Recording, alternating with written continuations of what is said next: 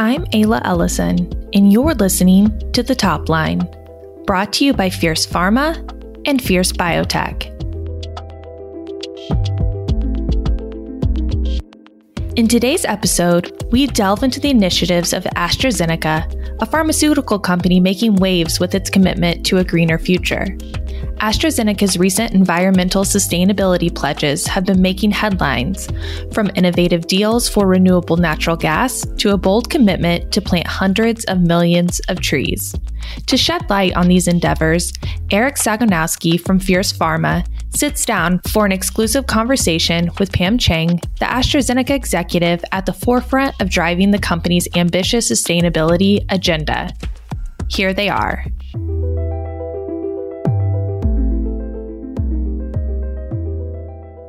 Pam, I often see executive commitments and quotes about the importance of considering sustainability when operating a pharmaceutical company. But it seems to me like I've seen more tangible follow through from AstraZeneca. just to open up, can you talk about why this is important to your company? And do you think AstraZeneca is a leader among its peers? Oh, absolutely. This is a topic that many of us at AstraZeneca is very passionate about. We are absolutely in a leadership position. And I would say we are in it because we believe that strong connection between healthy planet and healthy people, right? So we are in the business of helping to make people healthy and live longer.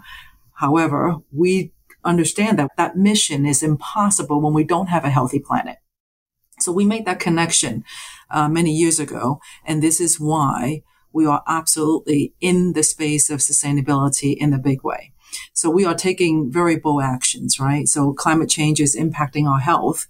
And with a rise in chronic conditions like respiratory disease, cancers, and heart conditions, 7 million people die every year because of pollution, and many more millions die due to heat exhaustion. And we don't have to go very far. You look at this summer, many countries around the world with record high temperatures and resulting in a number of deaths from heat exhaustion. So climate change is real. The health impact is real.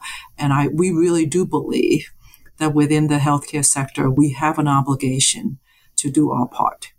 That's interesting. Uh, can you take me back to when AstraZeneca made this a priority? And for yourself personally, when did your involvement start?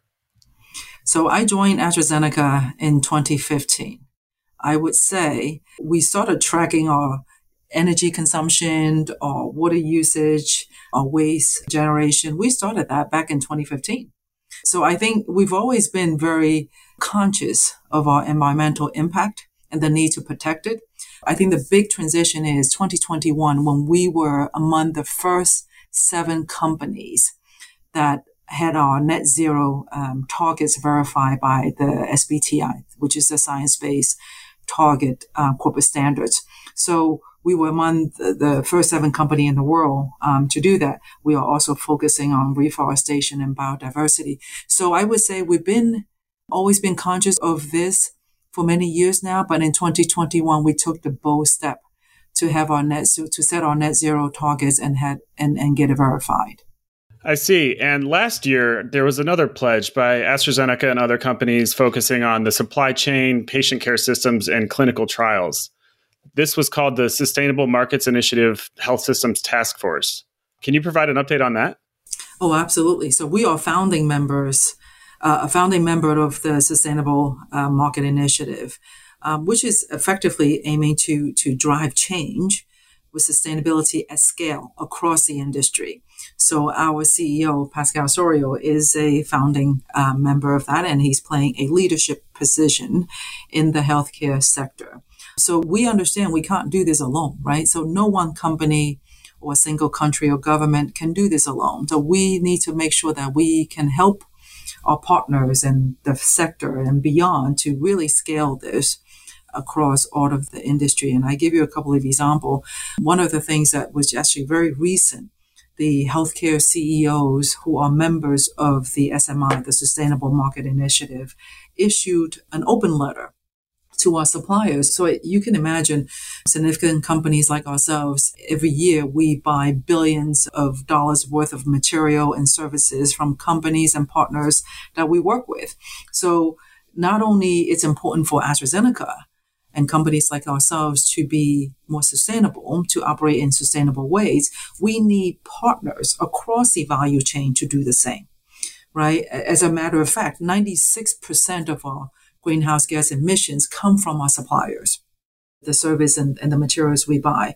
So one of the things that we did recently was the CEO of the healthcare uh, companies within the SMI initiative issued an open letter to suppliers asking them to commit to joint minimum targets and play their part in decarbonization across a healthcare value chain. So I think initiatives like the SMI is absolutely affecting across a value chain and calling more and more companies and entities to become more sustainable.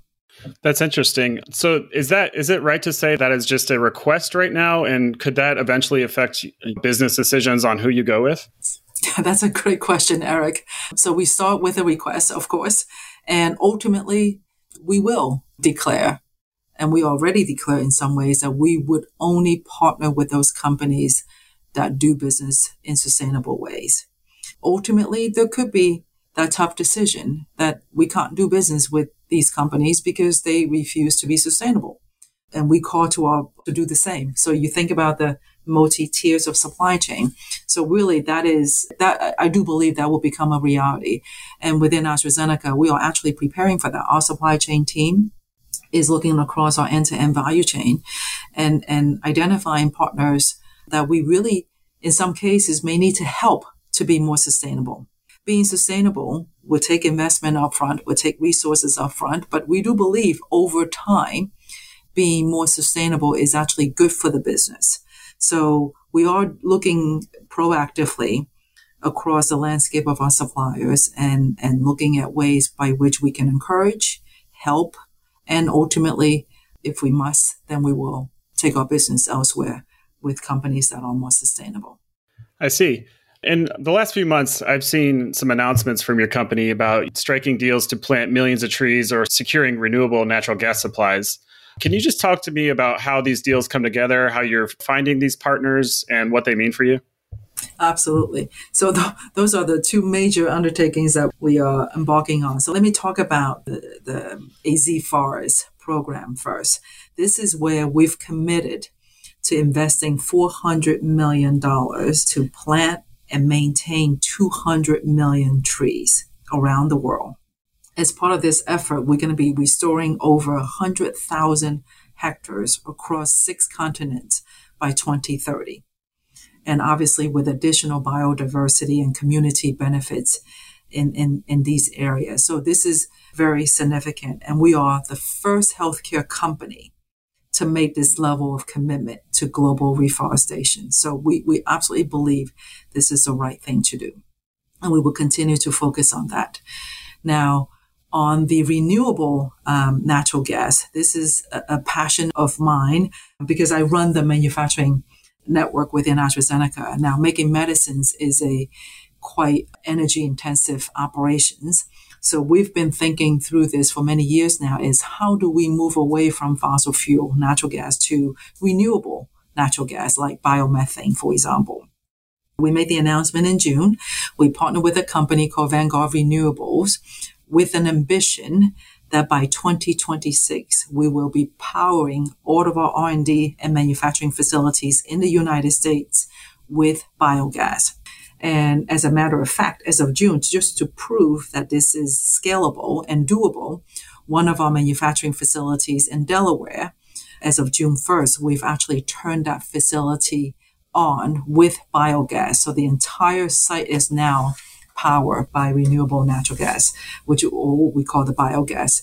The, the way we generate renewable natural gas in this case is we take the farm waste, we take food waste, and we put it through what we call an anaerobic digestion process by which we generate methane gas and then we purify and scrub it and send the biogas through the national grid to power facilities. And then the solid waste that's coming through the, from the process goes back to the farm as cow beds and then the liquid waste coming through from the process is actually incredibly nutrient, uh, full of nutrient. And that goes back to the farm as nutrients for their operation. So you can see here, this is a perfect example of circular economy in motion, where these food waste and farm waste would have generated methane gas, which is bad for the environment if not used. But through this process, we can use it. We can generate biogas that can power a facility. Thereby, we'll go away from fossil fuel and the solid and liquid waste are put to good use. So super exciting. We are doing this in the United States, but we are also doing this in the UK. We are doing this in Sweden. In Sweden is a lot of wind power, for example. So really this whole notion of renewable energy is something that AstraZeneca is taking on in a very serious way. And our ambition is to go away from natural gas and replace all of our energy with renewable energy. That's fascinating. You mentioned that reforestation and renewable natural gas are two of your priorities. Are there other areas where you and your team are looking to uh, reduce your environmental footprint? Just to give us a sense for what some other potential strategies are. That's a dangerous question, Eric, because I can talk about this for hours on end. But let me give you a couple of okay. examples where I, I, I feel like the listeners can relate to. So let's talk about the leaflets in our medicines. So if you ever gotten a box, a blister in the box in terms of tablets, let's say, you will always find an insert, right? Which is what we call the patient leaflet. So it's got all the information about the medicine inclusive of the molecule and the indications, the usage, and, and all the other useful information for patients. Now, if you unfold, they are usually folded neatly and tightly compact. And if you unfold them, it can probably cover a decent part of your kitchen table, right? And with fine prints that someone of my age will probably need a magnifying glass to, to look at. So what we've done. We've worked with industries working with regulators around the world, and Japan is actually the trailblazer. In Japan, we have got rid of all the paper leaflets. It's now all electronic or digital. So effectively, there's a barcode on the box, and with a smartphone, you can scan that barcode and all of the patient information about that medicine will, will come to your phone in a very well organized fashion, searchable, usable in a much easier way. And just in that one market, we were a- we were able to reduce, I think, equivalent of, of 5,000 trees a year and tons of waste that we would have generated given the paper.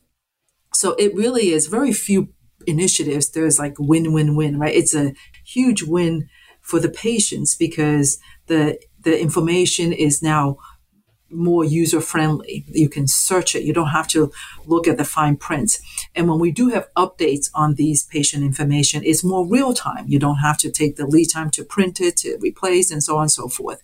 It's good for the environment for obvious reasons, right? And it's also good for the payers um, it's more efficient for us, you know, in terms of our operations. So Japan has completely shifted. We were the first, among the first companies to do it, and we were eight months ahead of the journey.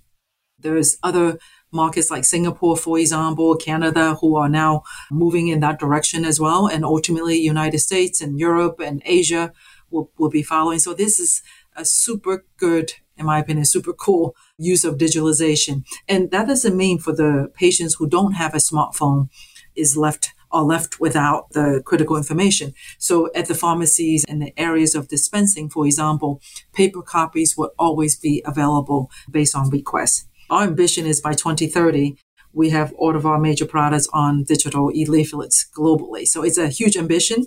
We need to work with the regulators around the world and we see more and more countries who want to follow suit. So definitely something to look out for. The the second thing, and the last thing I would mention is this notion of near zero um, emissions propellant. So we have we are big in respiratory. We have um, inhalers that have um, propellants in the inhalers, something called what we call the meter dose inhalers.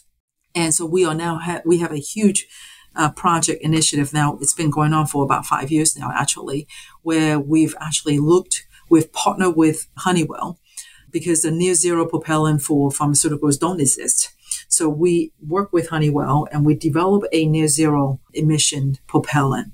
And we're now going through the toxicity and, and safety trials and studies. And ultimately, our goal is to replace all of our propellants with the near zero next generation propellant with all of our inhaler devices. So once again, this one is taking significant investment, hundreds of millions of dollars to do because we would do it the right way, obviously following the science.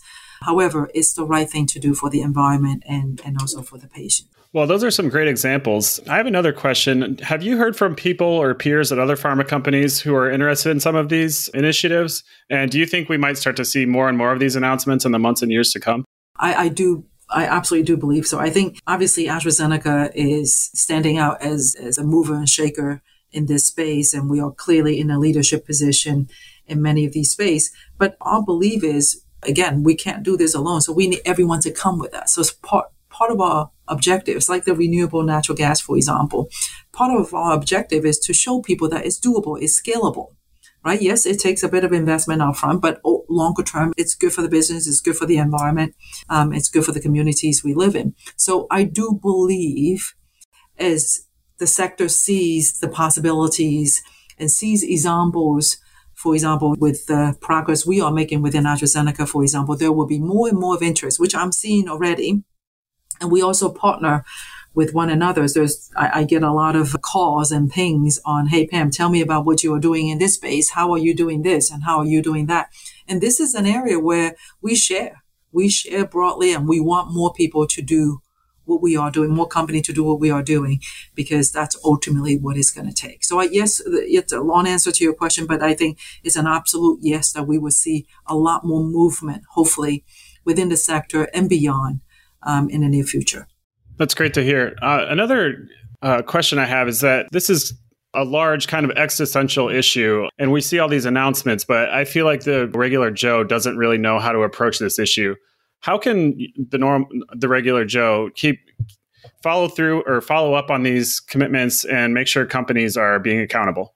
So I think this is where the science-based target initiative is very important. That's the gold standard of reporting for sustainability, right? SBTI. So this is why back in 2021, we were the, among the first companies to say we will be, we will get off targets verified by SBTI so that we're not grading our own homework, if you will, to your point, yeah. right? So using that gold standard, using a science-based approach, making sure that every step along the way, we are doing the right thing, we're making the right progress, and we're showing the sector and beyond what's possible. So I think that's one way of making sure that we're holding companies to account.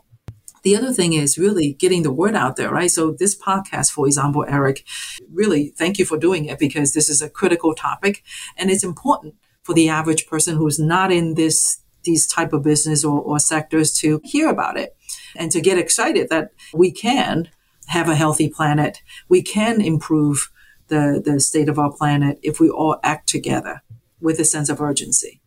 Thank you very much, Pam. Those are really interesting to learn about. Thank you, Eric. Appreciate the time with you. That's it for the top line. I'm Ayla Ellison. You can find out more about this topic in our show notes at fierce.com. Look for podcasts. And that's the bottom line from the top line.